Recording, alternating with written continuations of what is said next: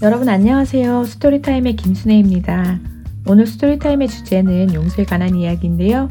오늘의 드라마 Seventy Times Seven 들으시며 예수님이라면 어떻게 하셨을까 생각해보는 시간 되시기 바랍니다. 그럼 오늘의 스토리로 들어가 볼까요? 친구 더그와 함께 야구를 하던 브래드는 실수로 아이스크림 가게 간판을 깨뜨려 망가뜨립니다. 놀란 더그가 걱정을 하자 브래드는 주인 아저씨에게 가서 솔직히 말씀드리고 용서를 구하자고 말합니다. 평소 인자하신 성품의 주인 아저씨이기 때문에 아마 용서해 주실 것이라고 생각하며 브래드는 가게로 들어갑니다. 그리고 브래드의 생각대로 주인 아저씨는 아이들을 용서해 주시고 대신 다음부터는 야구는 다른 곳에 가서 해달라고 부탁을 하십니다. 아이들은 알겠다고 대답하고는 다른 곳으로 이동하였습니다. 한 공터에서 자리를 잡고 다시 야구 게임을 계속하던 중 눈이 부시게 된 더거는 브래드에게 잠시 모자를 빌려달라고 말합니다. 자신의 모자는 깜빡하고 집에 두고 왔다고 말하며 말이지요.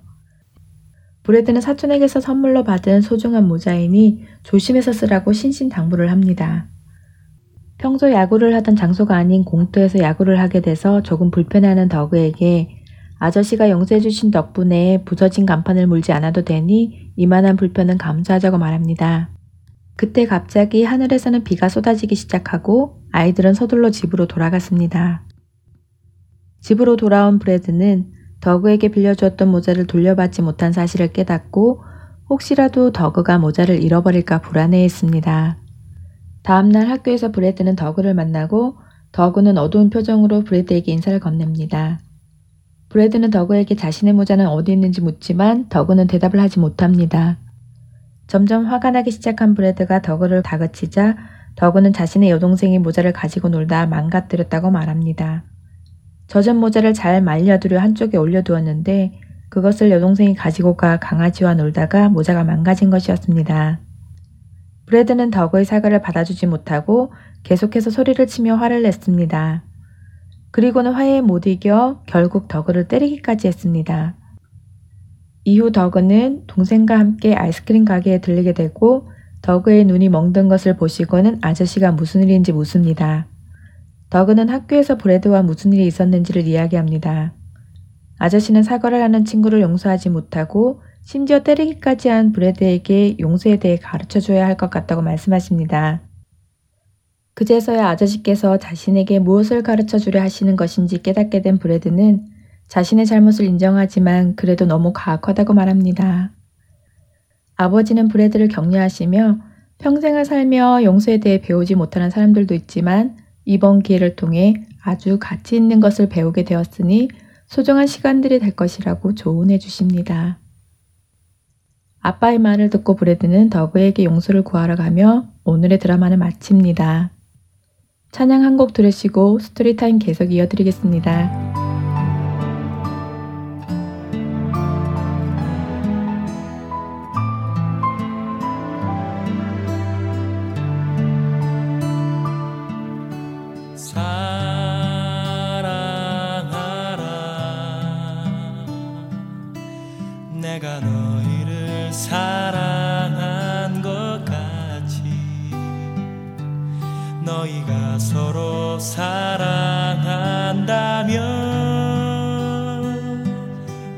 비로소 내 제자인 줄 알리라. 용서하라. 내가 너희를 용서한 것 같이 너희가 서로 용서한다면 나의 사랑이 그곳에 있으리라. 사랑은 하나님께 속한 것이 사랑하는 자마다 하나님께로 나서 하나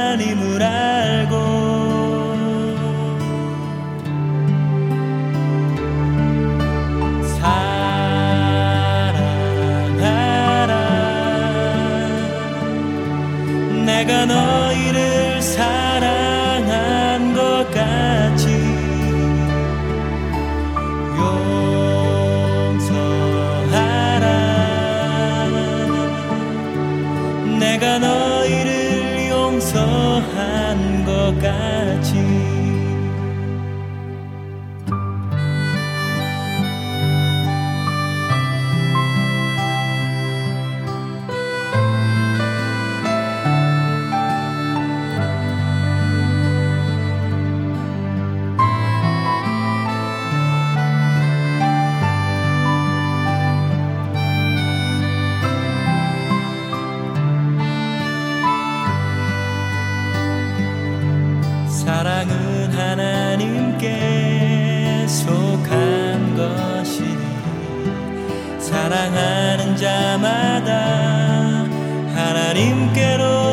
하나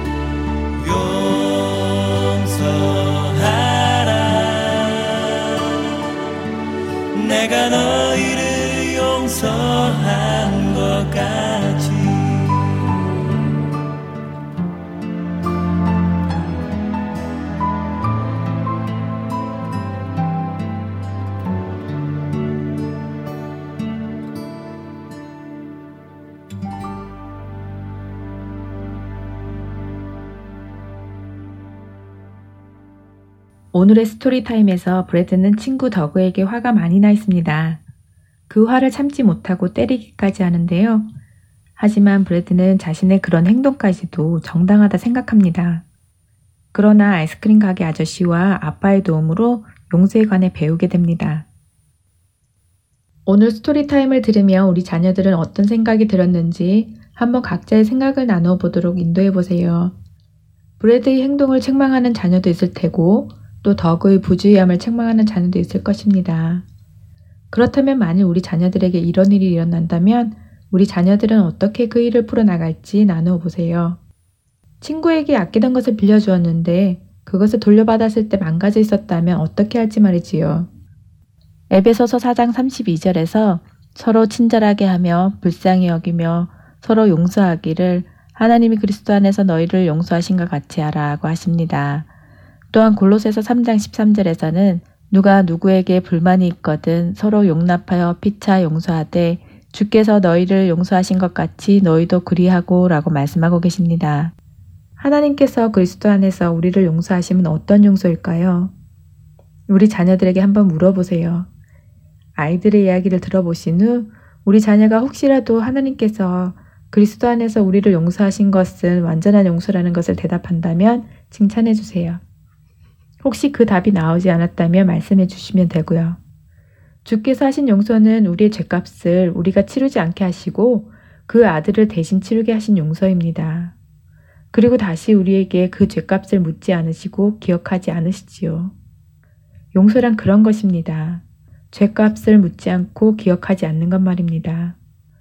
이런 용서를 하나님으로부터 경험한 사람은 다른 사람의 죄도 용서할 수 있습니다. 다른 사람을 용서하지 않는 사람은 하나님께서 자신을 용서하신 것을 경험해 보지 못했거나 경험한 후에 잊어버렸음을 말하는 것입니다. 하나님께서 우리의 모든 죄를 용서하신 것처럼 하나님께서는 주를 믿는 다른 사람의 죄도 용서하셨다는 사실도 우리 자녀들에게 이야기해 주면 좋겠습니다. 하나님께서는 예수님을 이 땅에 보내셔서 십자가에 돌아가시게 하기까지 우리를 사랑하고 용서하셨습니다. 주님은 십자가에서 우리의 예전의 죄와 새로운 죄를 모두 용서해 주셨고 빚을 탕감해 주셨습니다. 그런데 지금 내 친구가 와서 내게 죄를 짓는다면 이번이 끝이야. 더 이상 참을 수가 없어. 난 그만하면 충분히 용서했어. 더는 아는 체 하고 싶지 않아. 너랑 안 놀아. 이런 마음이 들지요. 그렇다고 우리가 이렇게 행동한다면 하나님께서 우리를 얼마나 많이 용서해 주셨는지 잊은 것이고 형제에 대해 판단을 하며 또 하나님께 죄를 짓게 되는 것이라고 말해주세요. 하나님께서는 그런 우리를 용서해 주시는데 어떻게 우리가 너무나 작은 죄를 지은 다른 사람들을 용서하지 않겠냐고 말입니다. 누가복음 17장 3절에서 4절 말씀을 자녀들과 같이 읽으며 결단을 해봅시다. 너희는 스스로 조심하라. 만일 내 형제가 죄를 범하거든 경고하고 회개하거든 용서하라. 만일 하루에 일곱 번이라도 내게 죄를 짓고 일곱 번 내게 돌아와 내가 회개하노라 하거든 너는 용서하라 하시더라. 내가 방금 용서해 주었다는 사실까지도 잊어버리고 또 용서할 수 있는 우리와 우리 자녀들이 되어서 용서의 물결이 주변으로 넘쳐 흐르기를 바라며 주안의 하나이지에 준비된 다음 순서들로 이어드립니다. 먼저 Let's Read the Bible 함께 하시겠습니다.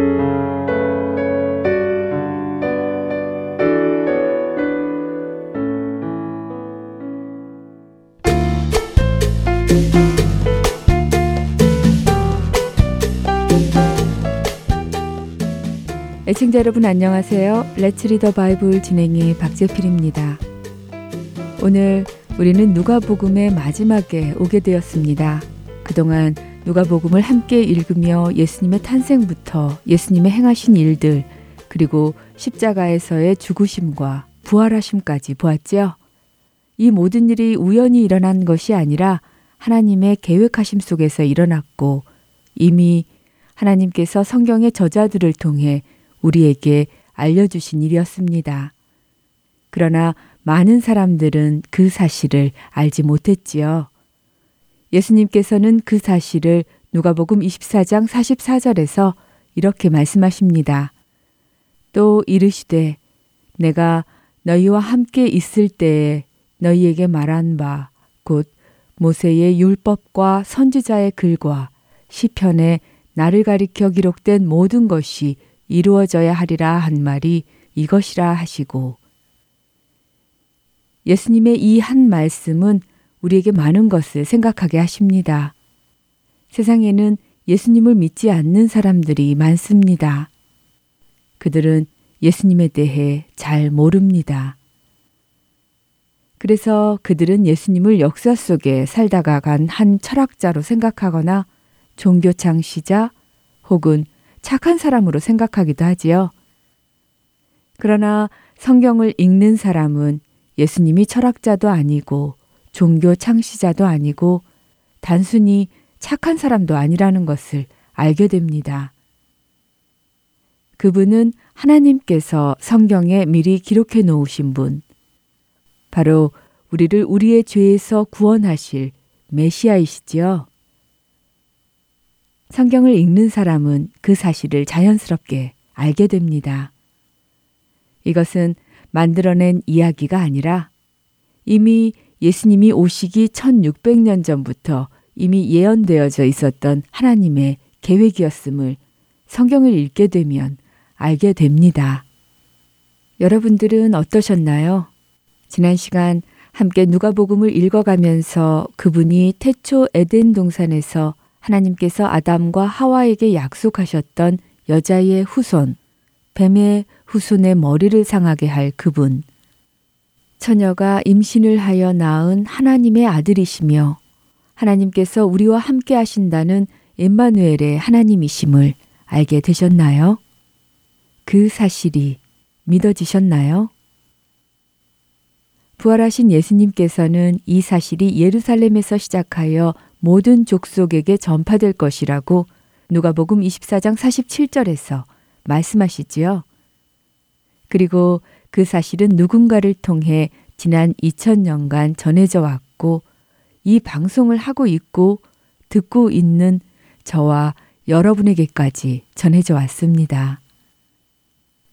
이 사실을 믿고 예수님을 구세주로 받아들이고 사는 사람들에게 구원의 은혜가 허락되었습니다. 이제는 우리가 그 누군가가 되어야 한다고 생각지 않으십니까?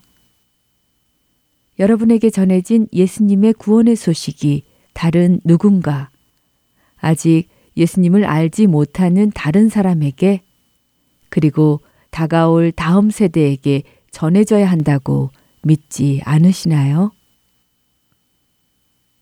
우리가 누군가를 통해 구원의 소식을 접하고 구원받았다면 이제는 그 구원의 소식을 전해야 하는 것입니다.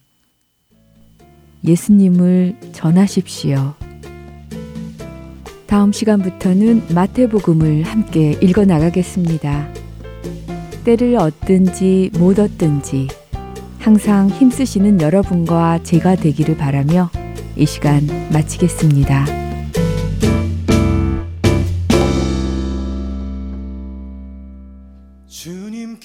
영광 존귀 찬양 드려. 우리 모두 전하리 그 위대하심을. 주님께 주님께 영광 존귀 찬양 드려. 우리 모두 전하리 그 위 우리 다시 한번 손 들고 고백하길 원합니다. 주님께. 주님께 영광 존귀 찬양 드려. 우리 모두 전하리. 그 한 번 더. 주님께 영광. 오, 주님께 영광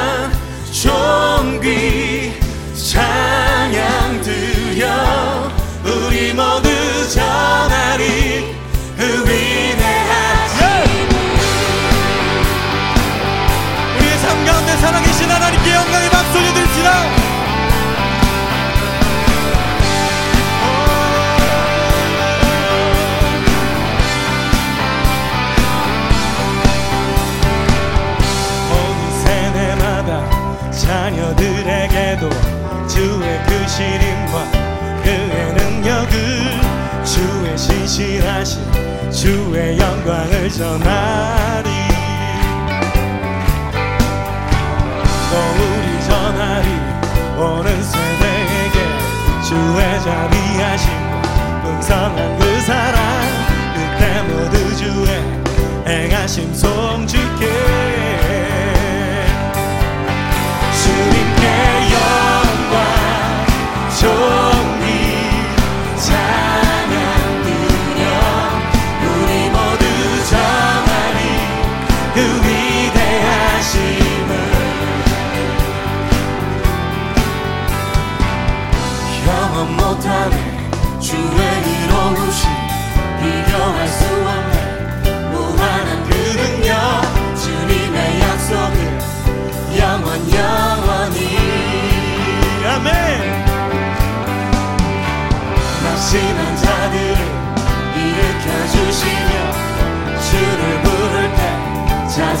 주시네. 우리 모두 주의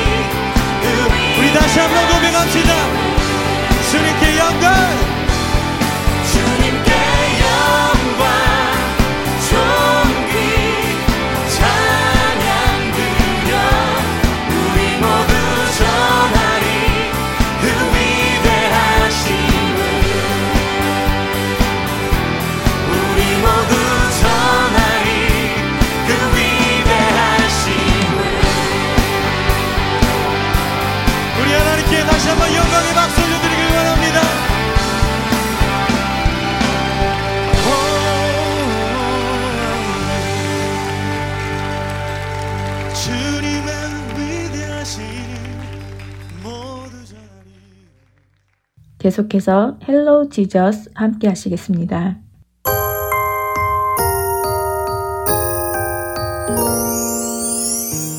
여러분 안녕하세요. Hello Jesus 진행의 김민석입니다. 지난 시간에는 예수님께서 그의 제자들을 부르시는 장면을 보았는데요. 제자들은 예수님과 늘 함께하며 그분의 말씀을 듣고 배웠습니다.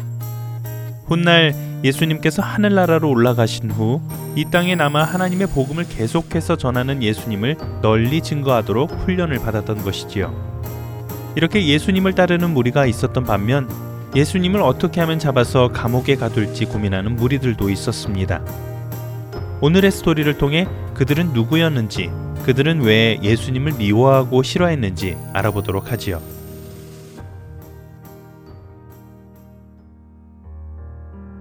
바리새인은 누구일까요? 이스라엘의 역사를 아는 사람들은 유대인들이 바빌론의 포로로 잡혀가 70년의 생활을 했던 것을 압니다. 자신의 나라를 떠나 남의 나라로 끌려가 노예 생활을 하며 살았지요. 노예 생활을 하던 유대인들 중에는 자신들에게 닥친 이 고난이 하나님 말씀대로 살지 못했기 때문이라는 것을 깨닫는 사람들이 있었습니다. 그래서 이들은 다시 이스라엘로 돌아온 후에 토라라고 불리우는 하나님의 말씀을 철저하게 지키기로 결심하지요. 하나님의 말씀을 따라 살겠다는 그들의 이런 모습은 정말 좋은 모습이었습니다. 하지만 어떤 사람들은 모세가 전해준 하나님의 율법을 문자 그대로 이해하여 철저히 지키기 시작하기도 했지요. 어머니, 배가 고픈데 얼른 먹을 것을 좀 주세요. 몸은 씻고 온 게냐? 아, 아니요. 몸은 아침에 씻어서 그냥 손만 씻고 왔는데요. 지금 방금 네 어머니와 시장에 다녀오지 않았느냐?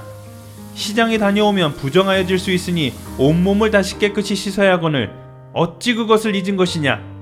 다시 가서 온몸 구석구석 다시 씻고 오너라.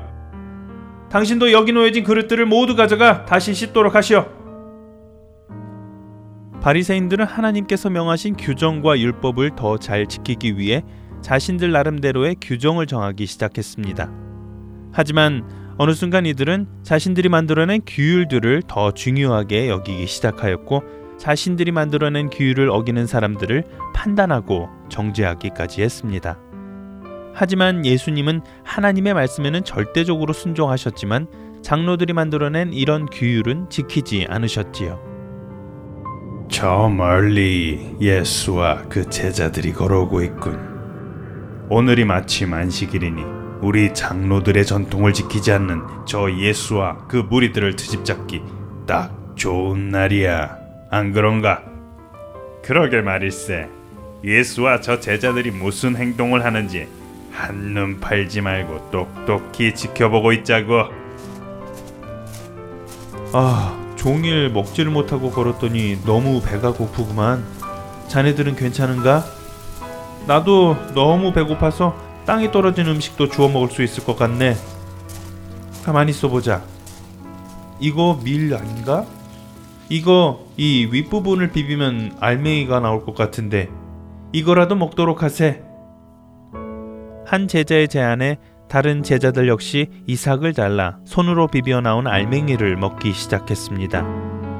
그러자 그 광경을 지켜보던 바리새인들은 드디어 예수님을 트집잡을 빌미를 잡았다는 듯이 좋아하며 다가가 예수님께 질문을 합니다. 이보시오, 당신은 거룩한 척하며 사람들을 몰고 다니는데 어찌 당신의 제자들은 안식일에 죄를 범하도록 내버려둘 수 있어? 안식일에 저렇게 이삭을 잘라 먹는 일을 하는 것이 안식일을 범하는 죄인 줄 모르는 것이요? 하나님의 말씀을 열심히 공부하여 지키겠다는 너희들이 예전 다윗과 그 일행에게 있었던 일을 모르는 것이냐? 3일간 아무것도 먹지 못하다 하나님의 전에 들어가 그곳의 제사장으로부터 오직 제사장에게만 허락되었던 음식을 그들이 먹지 않았느냐? 하지만 하나님은 다윗을 정죄하지 않았다. 율법이 있는 것은 사람을 위한 것이지 사람이 율법을 위해 존재하는 것이 아니기 때문이다. 또한 안식일에 제사장들이 성전 안에서 일을 해도 되는 것을 모르느냐? 나는 다윗보다 더 높은 이이고 성전보다도 큰 이이다. 예수님의 대답에 할 말을 잃은 바리새인들은 일단 그 자리를 떠나 물러갔습니다. 그러나 그들은 계속하여 예수님을 흠집잡기 위해 주시하였지요. 예수님은 그들을 떠나 회당으로 가셨습니다. 소식을 들은 바리새인들은 또다시 예수님을 흠집잡기 위해 회당으로 몰려들었지요. 그 회당에는 마침 한쪽 손이 마른 사람이 있었습니다. 여기 마침 한 손이 오그라든 병자가 있군. 그래. 만일 예수가 오늘이 안식일인데도 불구하고 이 사람을 고치면 예수는 안식일을 범하는 죄를 짓게 되는 것이네. 또 만일 고치지 않는다면 아무런 능력도 없이 말만 떠들어대는 선생에 불과하게 되는 것이고 어떤가? 오늘이야말로 저 예수를 잡아 놓을 수 있는 좋은 기회가 아닌가? 그 아주 멋진 생각이구만. 예수가 이렇게 하든 저렇게 하든 우리 계획대로 되겠어. 바리새인들의 이러한 생각을 이미 알고 계시는 예수님께서는 손이 마른 병자를 바라보시며 이렇게 말씀하셨습니다. 모두가 볼 수 있는 이곳 앞으로 나아오도록 하라. 병자가 앞으로 나오자 예수님께서는 그곳에 모인 모든 사람들을 향해 이렇게 물으셨습니다.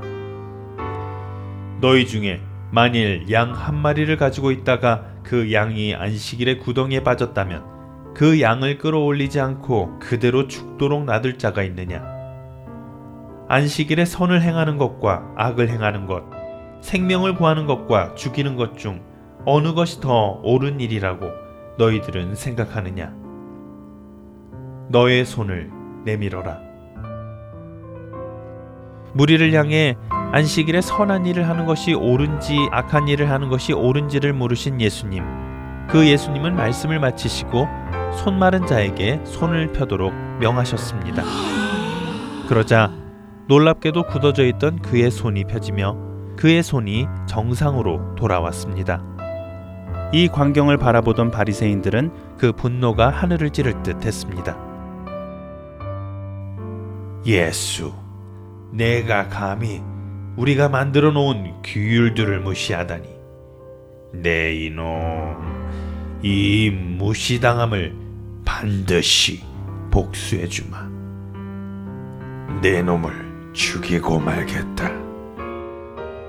이보게들, 이대로 가다간 우리의 권위가 다 없어질 것 같네. 무슨 수를 써서라도 저자를 잡을 방도를 생각해 내게.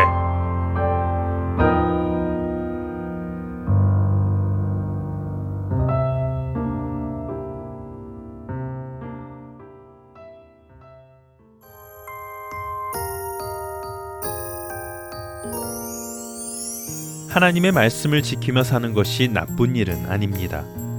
오히려 좋은 일입니다. 반드시 해야 하는 일입니다. 그러나 바리새인들은 하나님의 율법의 존재 이유를 이해하지 못했습니다. 하나님의 율법은 우리 사람으로 하여금 하나님께 더욱 가까이 나가게 하기 위한 도구입니다. 그 율법들을 지킬 수 없기에 우리는 하나님께 나아가 주님, 우리가 하나님의 말씀대로 살아가기가 너무 어렵습니다. 이런 우리를 불쌍히 여기시고 도와주세요. 하며 나아가게 됩니다. 그러나 바리새인들은 하나님의 율법을 잘 지키겠다며 자신들이 만들어낸 새로운 규율들을 하나님의 율법보다 더 위에 놓고 지키기 시작했고 그로 인해 자신들이 의롭다고 착각하기 시작했습니다.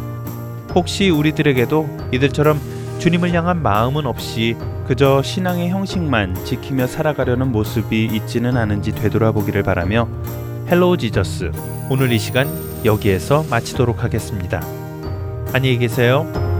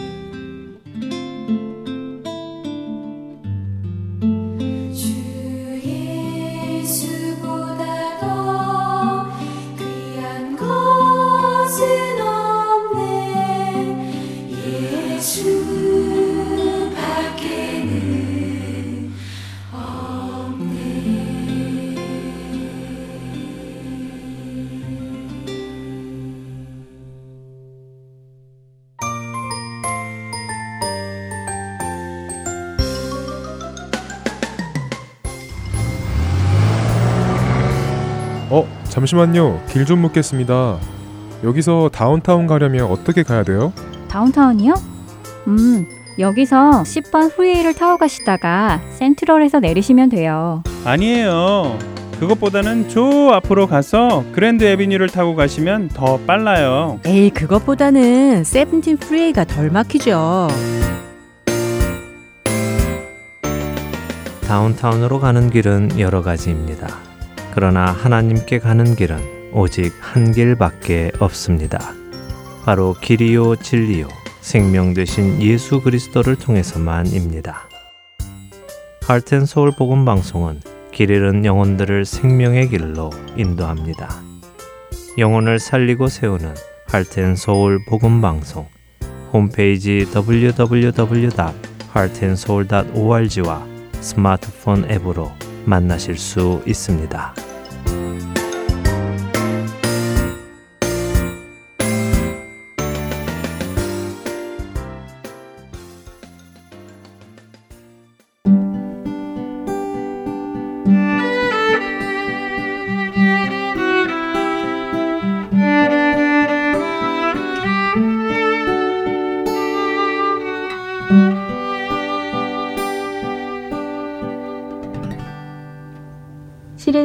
시간입니다.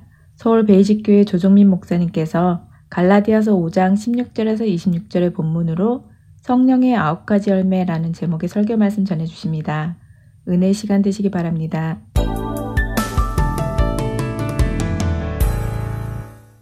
아마 예수님처럼 많은 오해를 받은 분이 어디 있겠습니까? 예수님에 대한 가장 흔한 오해는 예수님을 그냥 성인의 한 분 정도로 생각하는 것이죠. 오리를 가자면 심려를 가지고 겉옷 달라면 속옷을 주고 그리고 이웃 사랑뿐만 아니라 원수까지 사랑하라. 얼마나 도덕적 수준이 높은지, 얼마나 윤리적인 수준이 높은지 온 인류가 그분을 스승으로 삼아도 괜찮은 분이다. 그렇게 생각하는 것 생각의 한 자락이에요. 그분을 우리가 도덕 교사나 윤리적 교사나 우리 인간이 본받아야 할 삶의 모본 정도로 생각한다면 그건 오해 중에 굉장히 심각한 오해예요. 예수님은 우리의 구세주가 되십니다. 그분은 우리의 메시아로 만나야 합니다. 그분은 우리를 죽음에서 건져 올리시는 분으로 만나야 한다는 것이죠. 예수님께서 3년 동안 제자들을 부르셔서 그 제자들의 3년간 생애를 한번 복음서를 통해서 면밀히 한번 살펴보시기를 바랍니다. 해마다 사람이 좀 나아졌습니까? 해마다 괜찮은 사람이 되, 셨습니까 아니요.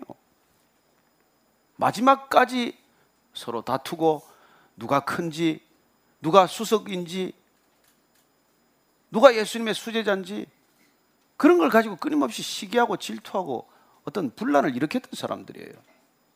그러나 3년 동안 같이 다니고 다녔지만, 데리고 같이 먹고 같이 잠을 잤지만, 마지막 순간에 다 달아나고 십자가 곁에 아무도 없는 그런 모습을 보는 것이죠. 그리고 어쩌면 3년 동안 그들과 함께 지내도 달라지지 않는 사람들인데, 이 제자들이 무슨 탓인지, 오순절날 마가의 다락방에서 성령 세례를 받더니 하루 밤 사이에 달라져도 너무 달라져서 그 예전과는 도저히 같은 사람이라고 볼 수 없는 사람들이 된 것이죠. 그래서 저와 여러분이 크리스찬이 된다는 것의 본질을 오해해서는 안 됩니다. 해를 거듭할수록 조금씩 조금씩 사람이 좀 괜찮아지는 사람이 되는 게 아니에요. 왜 성령입니까? 그분이 오셔야 우리는 진정한 그리스도인이 되기 때문이죠.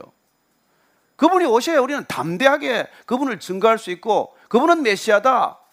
그분은 우리를 죄에서부터 자유케 하신 분이다. 그분만이 구원이다. 이런 메시지를 겁없이 담대하게 전할 수 있고 그걸 전하다가 순교하는 일이 있어도 그 일이 그치지 않았던 그 놀라운 삶의 변화 때문에 그들을 크리스찬이라고 부른 것이지 그들이 무슨 매주 모여서 예배당을 다녔기 때문에 그런 공동체가 되었기 때문에 그를 크리스찬이라고 부른 게 아니에요.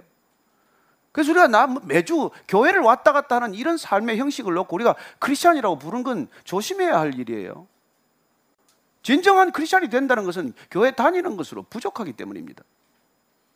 그런 변화를 경험한 사람이 사도 바울이에요.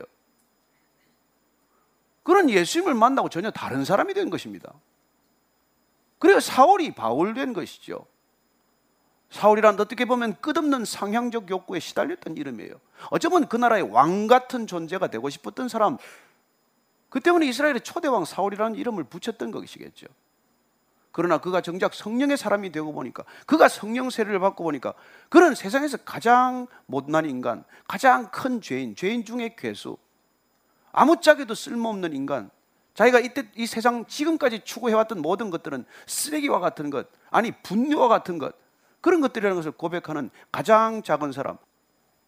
어떻게 저 크리스찬들은 하나님을 저렇게 모욕할 수 있나? 그렇게 격분했던 사람이지만 정작 그 자신이 크리스천이 되고 보니까 크리스천이 된다는 것은 절대로 그런 어떤 윤리적 도덕적 차원의 개선이 아니라는 것을 알게 된 것이죠. 그래서 오늘 사도 바울은 갈라디아 교인들이 다시 율법으로 돌아가고 다시 유대인들 흉내를 내고 그런 거짓 교사들에 의해서 진정한 이 복음의 본질을 놓쳐버리는 것에 대한 격분 때문에 쓴 글이에요, 사실은. 오늘 우리가 이 갈라디아서의 짧은 말씀, 성령의 아홉 가지 열매에 관한 말씀. 이 말씀을 우리가 들으면서 정말 우리는 성령을 왜 받아야 하는가? 크리스찬이란 왜 성령의 사람인가? 이걸 한 번 더 여러분들이 분명하게 깨닫게 되기를 바랍니다. 16절 말씀 한 번 더 읽을까요? 시작. 내가 이르노니 너희는 성령을 따라 행하라. 그리하면 육체의 욕심을 이루지 아니하리라. 오늘 바울은 이렇게 선언합니다. 너희는 성령을 따라 행하라. 이걸 영어 성경은 전부 성령을 따라 행하라를 두 가지로 번역을 했어요. Walk by the Spirit. 성령님 곁에서 걸어라. 아니면 work in the Spirit. 성령 안에서 걸어라. 이런 뜻이에요. 지금 성령을 따라 걸어라. 성령은 이런 이런 분이다. 설명하지 않아요. 왜냐하면 설명될 수 없는 분이기 때문에 그래요. 그리고 우리는 어쩌면 그런 과학적 사고라고 하는 틀 속에서 우리는 하나님을 설명하려고 하고 있는 것이죠. 하나님을 부인했더니 하나님께서 어떤 일을 행하셨는지를 설명하는 존재가 되고 만 것이에요. 예수님께서는 3년 동안 변화하지 않는 그 제자들을 성령을 통해서 한순간에 변화시킬 수 있다는 이 그리스도인의 본질적인 transformation에 대한 본질적인 변화에 대한 그 생각을 놓쳐버리면은 여러분들은 다른 종교인과 하등 다를 바가 없어요. 조금 더 좋은 일하고 조금 더 선행을 쌓고 조금 더 마일리지를 쌓아서 그야말로 뭐 업그레이드하는 인생이 되는 게 목적이 되겠죠. 집사하다가 장로 되고 그것도 마음에 안 차면 목사 되고 그런 그런 여러분 생애가 우리 기다리고 있는 게 아니에요. 오늘 성령을 따라 행하라. 그러면 내 욕심을 따라 살지 않는 인생이 될 거라는 거예요. 크리스찬이 왜 되어야 합니까? 왜 성령의 사람이 되어야 합니까? 더 이상 우리가 육신의 소욕대로 내 욕망대로 내 야망대로 내 탐욕대로 사는 존재가 되지 않는 길은 그것밖에 없기 때문이라는 거예요. 사도 바울이 그걸 깨달았기 때문입니다. 이렇게 살아가지고는 절대로 내가 내 자신의 욕망에서 탐욕에서 벗어날 수가 없구나. 그래서 그는 목이 터져라고 성령의 사람이 되기를 우리에게 명령하듯이 하고 있는 것이죠. 17절 조금 더 읽어볼까요? 시작. 육체의 소욕은 성령을 거스르고 성령은 육체를 거스르나니 이 둘이 서로 대적함으로 너희가 원하는 것을 하지 못하게 하려 함이니라. 성령은 오면은 우리의 육체의 소욕을 우리 육체의 욕망을 against 거스르는 거예요. 부딪히는 거예요. 그래서 우리가 솔직히 고백합시다. 우리가 크리스찬이 된다는 것은 무슨 일이 순풍에 돛단 듯 풀리는 게 아니라 내 마음 가운데 내 욕심대로 하고자 했던 일과 계속 부딪히는 것을 경험하는 내적인 갈등, 내면의 그런 투쟁을 경험하는 것이죠. 옛날에는 거짓말하는 게 너무나 편했어요. 자연스러웠어요. 근데 거짓말하고 나면 속이 편치 않아. 옛날에는 뭐 무슨 뭐 무슨 방법으로 돈을 벌면 돈만 생기면 기분이 좋았는데 지금은 그 돈이 어떤 합당한 방법으로 주어지지 않으면 마음이 편치 않아요. 남을 헐벗고 남을 그냥 그냥 끌어내리고 내가 그 자리 간들 그냥 그 자리가 기쁘지 않아요. 그리고 이상한 내 안에 내적인 변화가 일어나는 것이죠. 왜냐하면 성령이 오시면 내 욕심대로 내 야망대로 내 탐욕대로 살 수 없도록 그분이 늘 우리를 그쪽으로 끌고 가려고 하는 힘이 생긴 것이죠. 그래서 여러분들 크리스찬이 된다는 것은 내가 추구하고 있는 욕심을 위해서 교회를 왔다 갔다 하는 삶이 아니라는 것입니다. 그래서 여러분들이 처음에는 어떤 동기를 가지고 왔든 그러나 예수님을 점점 알아가면 아, 크리스찬은 첫 출발부터가 내 욕심대로 사는 이 삶이 끝이 결국은 영원한 죽음이라는 것 때문에 영원한 생명의 길로 돌이키기 위해서 이 걸음이 시작되었다는 것을 빨리 깨달아야 한다는 것이죠. 이걸 놓치면 우리는 다른 종교인들과 하등 다를 바가 없어요. 더 못하죠. 들은 말씀은 있고 사라지지는 않고 사는 채 해야 되고 그래서 오늘 이 사도 바울이 너희가 원하는 것을 하지 못하게 하는 분이 성령님이라는 것 이걸 여러분들이 분명하게 이걸 확인하셔야 합니다. 내 욕심대로 내 야망대로 가려면 빨리 이걸 떠나야 돼요, 이곳을. 왜냐하면 성령님 내 안에 오셔서 계속 나를 불편하게 할 것이기 때문에. 죽는 날까지 우리를 불편하게 하실 거기 때문에. 그래서 사도 바울의 고백처럼 내 안에 소원은 그렇지 않은데 밤낮 내 죄가 나를 끌고 가서 말이죠. 오호라 공고한 몸이라 누가 나를 사망의 몸에서 건져낼고 이런 탄식만 하다가 끝날 수 있다는 것이죠. 그러나 만약에 성령을 우리가 받아들이게 되면 어떻게 됩니까? 18절 말씀 읽습니다. 시작. 너희가 만일 성령의 인도하시는 바가 되면 율법 아래에 있지 아니하리라. 성령이 오셨지만은 밤낮 내가 내 욕심을 자꾸 고집하고 성령님께서 그렇게 하지 말아라 하는 부담감을 주고 불편함을 주는데도 불구하고 계속 거짓말하고 내 욕망을 추구하고 내 음욕을 따라가면 무슨 일이 생기냔 말이에요. 그러면 여전히 율법 아래에 있게 된단 말이에요. 왜냐하면 내가 죄로부터 결별하지 못했기 때문에 죄를 묵상하는 동안은 여전히 율법의 영향력 아래에 있게 된다는 것입니다. 그래서 죄와 사망의 법으로부터 자유하지 못하는 기형적인 존재가 되는 것이죠. 성령의 인도함을 받아야 우리가 율법의 영향력에서 벗어나는 것이라는 뜻입니다. 그럼 율법의 아래에 있다는 게 무슨 뜻일까요? 여전히 죄 아래에 있다는 뜻이에요. 우리가 여전히 죄에 묶여 있기 때문에 율법 아래에 있는 것입니다. 그러나 성령이 오셔서 우리 안에 죄가 어느 날 불현듯이 떠나가 버리고 여러분 바위를 하나 들면 그 바위 밑에 있던 온갖 벌레들이 다 튀어 도망 나가요. 바위 밑에 빛이 들어왔기 때문에 모든 벌레 무슨 이상한 벌레들 지렁이 뭐 다 도망간단 말이에요. 성령이 오면 그런 일이 일어난단 말이에요. 그분이 우리 안에 오면 빛이 임하기 때문에 우리 안에 그동안 고개를 숙이고 음습하게 그 존재를 가리고 있던 그런 더러운 것들이 다 화들짝 놀라서 그냥 다 달아나, 다 달아나게 된단 말이에요. 그럼 우리는 자연스럽게 율법이라고 하는 영향력으로부터 벗어나게 된다 이 말입니다. 여러분 그게 거룩이요, 그게 능력이에요. 그렇지 않은 능력이 무슨 능력이겠어요? 여러분들이 죄를 묵상하는 삶에서 벗어나는 능력, 죄 때문에 고리처럼 걸려있던 율법에서 벗어나는 능력, 그리고 날마다 하나님을 향해서 자유롭게 추구해가는 능력, 이런 세상 사람들이 알지 못하는 능력이 생긴단 말이죠. 저는 여러분들이 이런 능력의 사람들이 되기를 축원합니다. 욕망을 더 추구하는 능력이 아니에요. 그런 건 다 하찮은 것이요. 될 수도 있고 안 될 수도 있고 돼도 그만이고 안 돼도 그만이에요. 그러나 우리 안에 있는 어둠은 떠나가야 되고 우리 안에 있는 죄는 반드시 떠나가야 되는 거예요.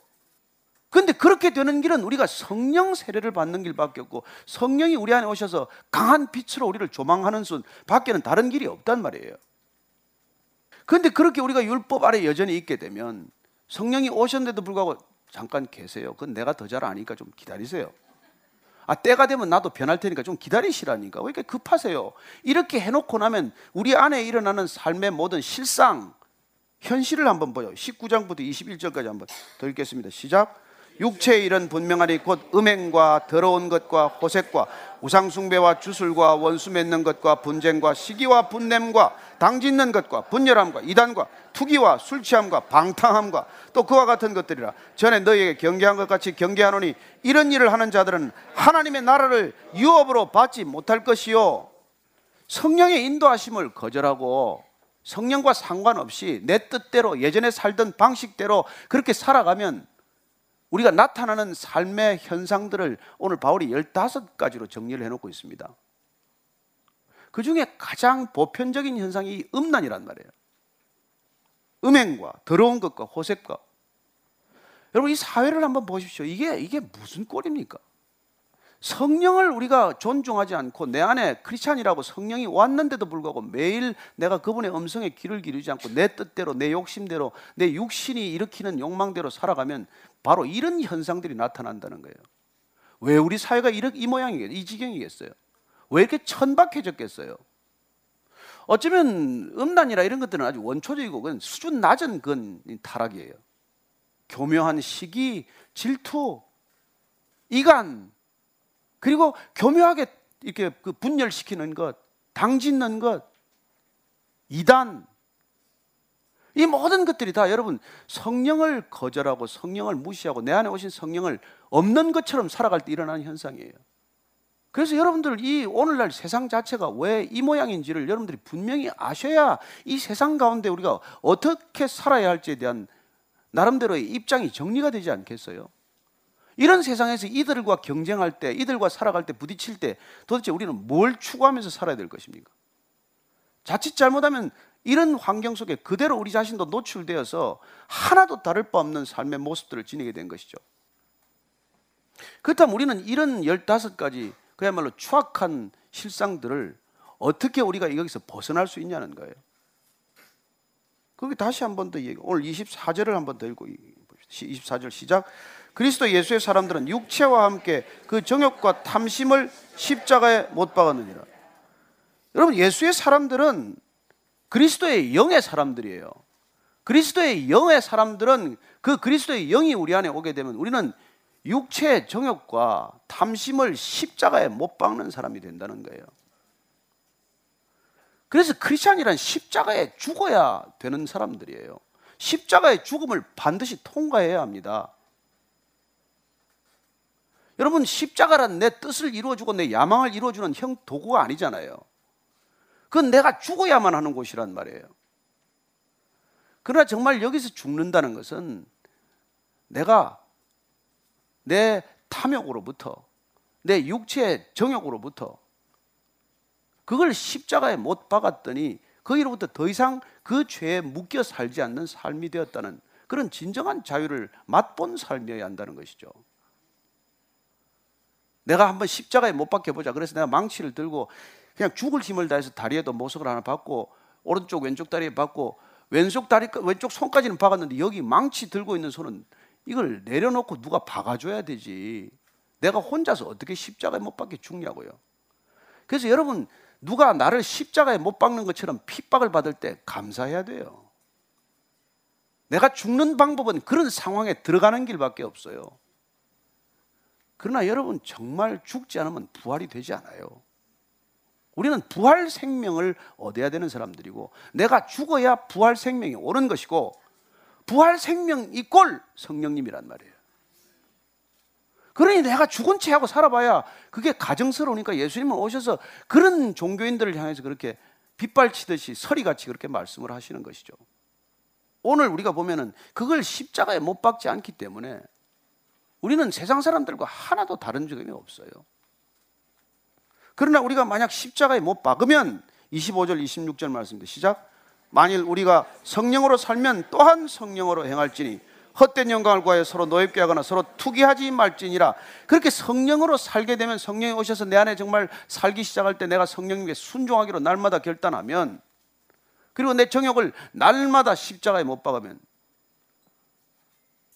우리가 한 번 박력으로 끝난 줄 알았더니 이게 맨날 고개를 들고 살아나니 맨날 고개만 쳐들면 이걸 죽여야 되는 것이죠. 그래서 옛날에 뭐 너구리인가 두더지인가 그 잡는 게임이 있잖아요. 두더지 올라오면 또 방맹이로 때리고 두더지 한 마리 올라오면 또 때리고요. 이 사도 바울의 고백이죠. 나는 날마다 죽노라. 아니 한 번 죽으면 되지 왜 날마다 죽어요? 그만큼 우리가 고통스러운 일이고 그만큼 우리가 십자가에 죽는다는 게 그게 말뿐이지 그게 안 되는 일이기 때문에 그 저는 여러분들이 정말 죽을 것만 같은 상황에 내몰려서 진짜 한번 꼴가닥 숨이 넘어가는 그런 아름다운 경험이 있게 되기를 바랍니다. 내가 한번 죽어야 그래서 자존심이란 건 그냥 진뭉개져서 자존심의 자자도 튀어나오지 않는 생애가 되는 것이죠. 우리는 그런 그런 못난 자존심 때문에 아무것도 못 합니다. 그래서 우리가 성령 충만하지 않다는 걸 어떻게 알아요? 여러분 싸우고 있는 곳에는 성령 충만이 아니라 악령이 충만한 거예요. 여러분 가장 아름다운 것 옆에는 가장 추한 게 딱 붙어 있어. 껌처럼 붙어 있어요. 성은 아름다운 거예요. 부부간에 생명을 잉태하는 아름다운 성이에요. 그게 가장 추한 음란이 딱 붙어 있어요. 그래서 가장 아름다운 것을 한순간에 가장 더러운 것으로 만들어 놓는 것이죠. 구원이 얼마나 거룩한 일이에요. 구원이 얼마나 신앙의 본질입니까? 근데 그 옆에 구원파가 딱 붙어 있어요. 구원파가 딱 붙어. 뭐 목사란 여러분 정말 주님의 선한 이렇게 사꾼 목자만 아니라면 가장 좋은 어떻게 보면 이 생의 전부를 드려도 아깝지 않은 삶이에요. 근데 거기에 딱 악령이 하나 붙어 있어요. 성령 충만하려고 마음 먹을 때마다 악령이 딱 하나 붙어 있어요. 그래서 오직 하면 성령을 성령 사역을 양신 사역이라고 그러겠어요. 여러분들이 성령을 구하면 악령이 더 빨리 와. 그래서 말씀을 붙드는 것이고 말씀의 영으로 충만해야 되는 것이고 말씀의 영에 비춰보지 않으면 무슨 악한 영이 붙었는지 무슨 성령이 오셨는지 알 길이 없어요 우리는 그래서 은사주의나 능력만을 구하는 게 위태롭다는 건 그런 뜻이에요 그리고 어떻게든지 사람을 그냥 쪼개지게 하고 나눠지게 하는 그런 분열의 영 이런 것들은 눈치채지 못하고 당하는 거예요 여러분 우리가 성령의 사람이 되어야 되는 까닭 왜 성령만이 답인가 왜 그리스도인이란 성령의 사람인가? 이 얘기를 지금 바울이 하고 있는 까닭은 바울은 다 경험했기 때문이에요. 이쪽 저쪽 다 알기 때문이에요. 그 종교인들은 결국 궁극적으로 자기 영광을 구하는 사람들이다. 그래서 제발 헛된 영광을 구하지 말라는 거예요. 여러분 헛된 영광을 구하는 사람은 자기가 드러나지 않으면 못 견딥니다. 그래서 어딜 가든지 자기가 한가운데 앉아야 돼. 그리고 자기가 자중을 아, 압도해야 돼. 어딜 가나 이 좌중을 좌지우지해야 직성이 풀리는 사람들이에요. 그 사람은 자기가 안 드러나면 못 견디니까. 그러나 정말 내 헛된 영광을 버리면 드러나도 그만이고 안 드러나도 그만이에요. 내가 드러나도 주님을 더 드러나게 할 것이고 내가 안 드러나도 주님만 드러나게 할 것이기 때문에 이게 욕심입니까? 이게 필요입니까? 여러분 연예인이 옷을 많이 갖고 있어요. 그 욕심입니까? 필요입니까? 그들에게는 필요일 수 있어요. 그러나 연예인이 옷을 많이 가졌기 때문에 나도 옷을 그렇게 많이 갖는 건 그건 욕심이죠. 내가 한번 밤마다 밤무대 설 일이 있습니까? 여러분 회사가 무슨 뭐 큰 수익을 내서 큰 사옥을 짓는 건 그건 필요해요. 사원들의 복지를 위해서. 그러나 만약에 교회가 큰 건물을 짓는 건 뭐예요, 그거는? 필요입니까? 욕심입니까? 어떻게 구분하시겠어요?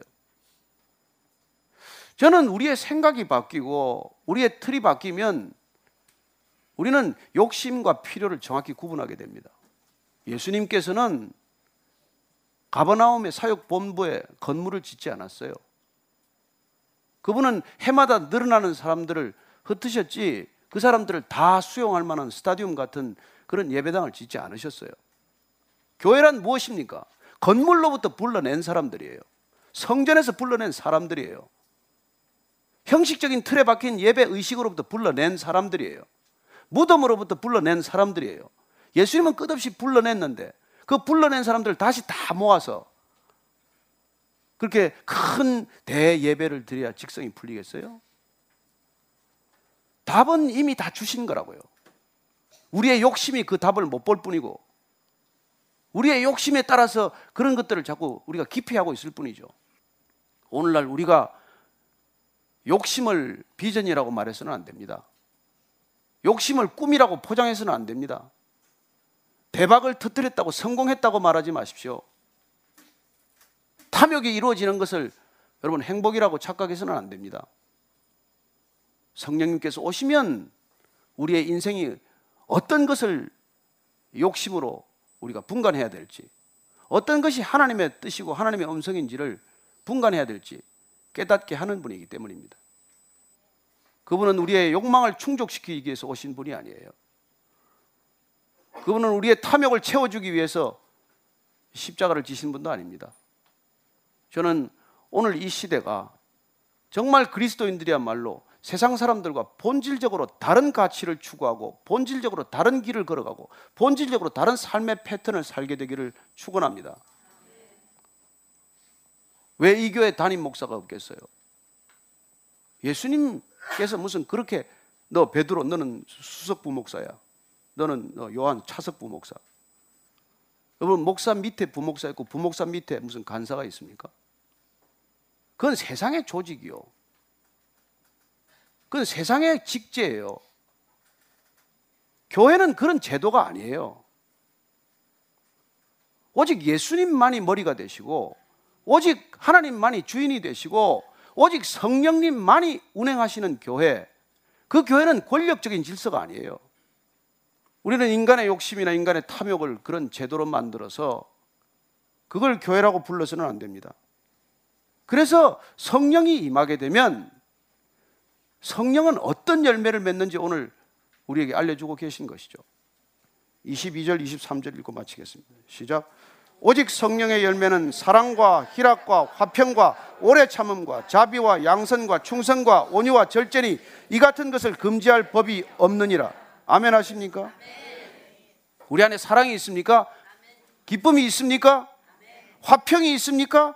오래 참고 계세요? 자비, 양선, 충성이 있습니까? 온유와 절제가 있습니까? 성령이 오시면 이것을 맺지 않도록 금지하는 법을 만들 수도 없고 그 못 맺도록 그냥 죽을 힘을 다해도 그런 일이 안 일어나요. 여러분 성령이 오시면 이런 이런 주렁주렁 이런 이런 칼라가 드러나. 이 열매가 여러 개가 아니에요. 이 열매는 단수로 되어 있습니다. 성령의 아홉 가지 열매라고 표현했지만 한 열매에 나타나는 아홉 가지 칼라예요, 칼라. 사랑과 기쁨은 떨어져 있지 않아요. 사랑과 오래 참는 것은 떨어져 있지 않습니다. 다 한 열매, 한 열매. 성령의 열매는 오직 하나입니다. 그 오직 하나의 열매에 이런 사랑의 빛깔, 예? 희락의 빛깔, 화평의 빛깔, 오래 참음의 빛깔, 자비의 빛깔, 양선의 빛깔, 충성의 빛깔, 온유의 빛깔, 절제의 빛깔이 마치 무지개처럼 그렇게 영롱하게 함께 쌍무지개 걸리듯 내 가정에도 그렇게 무지개가 걸리고 내가 가는 곳마다 그런 무지개가 뜨는 삶 그게 성령 때문에 성령 충만한 삶으로 인해서 일어나는 그런 놀라운 능력이요. 바로 그 실상이라고 하는 것이죠. 저는 여러분들이 그리스도인이 되고 나서 이런 열매가 맺히는 것을 목격하셨습니까? 여러분, 이런 열매가 맺힐 수밖에 없다고 말씀드리고 있는 것이죠. 안 맺으려고 애를 써야 안 맺을 수가 없다는 거예요. 어떻게 가지가 나무에 붙어 있는데 열매가 안 맺을 수 있습니까? 가지가 뭐 파업을 합니까? 가지가 무슨 혼자서 자살을 합니까? 붙어 있기만 하면 여러분들이 walk by the spirit, walk in the spirit. 성령 안에서 걷기만 하면 성령과 함께 걷기만 하면 이런 열매가 생긴다는 거예요. 저는 우리 모든 그리스도인들 삶에 이런 열매가 맺히게 되기를 바랍니다. 이 열매로 분별하게 되기를 바랍니다. 여러분 함부로 부흥이라고 말하지 마십시오. 사람 늘어나는 건 부흥이 아니에요. 이런 열매가 있냔 말이에요. 이런 열매가 우리 삶에 있냐는 것입니다. 우리 가정에 이런 열매가 지금 맺혔냐는 거예요. 우리 일터에 이런 열매가 지금 맺혔습니까? 나는 이 크리스천들의 진정한 성령의 열매가 이 나라 이민족의 열매가 되기를 축원합니다. 우리가 그게 기도 제목인 거예요. 그 삶이 저와 여러분들의 날마다 일상 가운데 아름다운 무지개 빛깔처럼 그렇게 사람들이 알아볼 수 있는 빛깔 되기를 축원합니다. 이게 우리가 그리스도인 된 것이요. 이게 우리를 부르신 목적이요. 이게 예수님께서 우리에게 보혜사 성령을 보내주신 까닭이요. 그 성령이 우리 안에 일하시는 방식이요. 그분이 일하시면 이런 열매가 맺힌다는 것을 분명하게 말씀해 주고 계신 것이죠. 왜 성령입니까? 그래야 우리가 성령의 열매를 맺기 때문이에요. 왜 성령 일하야만 합니까? 그래야 우리가 진정한 그리스도인 되기 때문이죠. 왜 날마다 성령님께 굴복하고 복종하고 순종해야 합니까? 그래야 우리가 육신의 현저한 그런 열매들을 맺지 않게 되기 때문이죠. 같이 오늘 기도할 때 주님 한 주간 그렇게 살게 해주십시오. 죄의 머리 끄댕이가 끄들려서 그렇게 묶여 살아가는 죄의 영향력, 법의 영향력, 죄와 사망의 영향력 아래 있지 아니하고 성령의 영향력, 성령의 선하신 그 놀라운 능력 안에 있다가 오게 하여 주옵소서. 한번 그렇게 같이 기도하십시다. 하나님 아버지 감사합니다. 주님께서 우리 각자에게 주신 놀라운 성령의 은혜, 성령의 기름 부으심 때문에 하나님 아버지 주님께서는 이미 다 주셨습니다. 이미 우리에게 넘치도록 부어 주셨습니다. 목마르지 않게 하시고 차고 넘치게 하셨사오니 이 은혜로움이 주님 누군가에게 생명으로 전해지게 하시고 이 땅 가운데 거룩한 능력이 되게 하여 주옵소서. 하나님 아버지 성도들 한 분한 분이 그런 삶을 살게 하여 주옵소서. 하나님 성령 충만한 삶을 살 때 주님 육신의 현저한 열매가 맺히는 것을 보지 않게 하시고 더 이상 육신의 용욕을 따라 육신의 탐욕을 따라 내 뜻을 따라 내 야망을 따라 살아가는 인생이 아니라 오직 하나님 한 분의 열매가 맺는 놀라운 생애가 되게 하여 주옵소서. 하나님 그렇게 우리 모두를 사용하여 주옵소서. 하나님 아버지 우리의 본성상 육체의 열매를 맺을 수밖에 없는 우리 인생 가운데 주님 찾아오시고 보내주셔서 날마다 성령의 열매를 맺게 하셔서 감사합니다. 이 거룩한 열매의 향기가 땅끝까지 퍼져나가게 하시고 영원까지 이르게 하여 주옵소서. 예수님 이름으로 기도합니다. 아멘.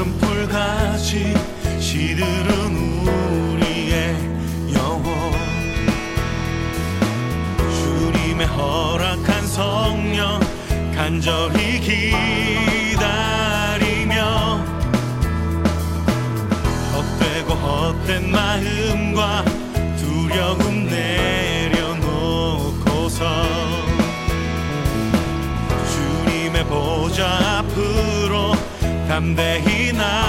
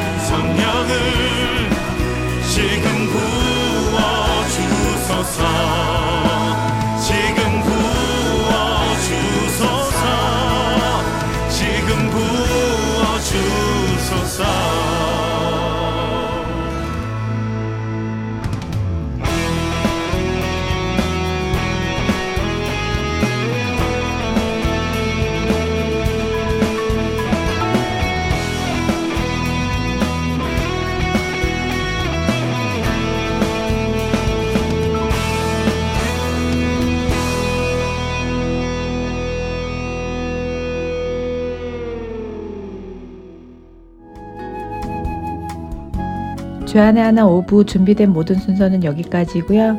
함께 해주신 여러분들께 감사드립니다. 저는 다음 주에 다시 찾아뵙겠습니다. 평안하시고 복된 한 주 되시길 바랍니다. 안녕히 계세요.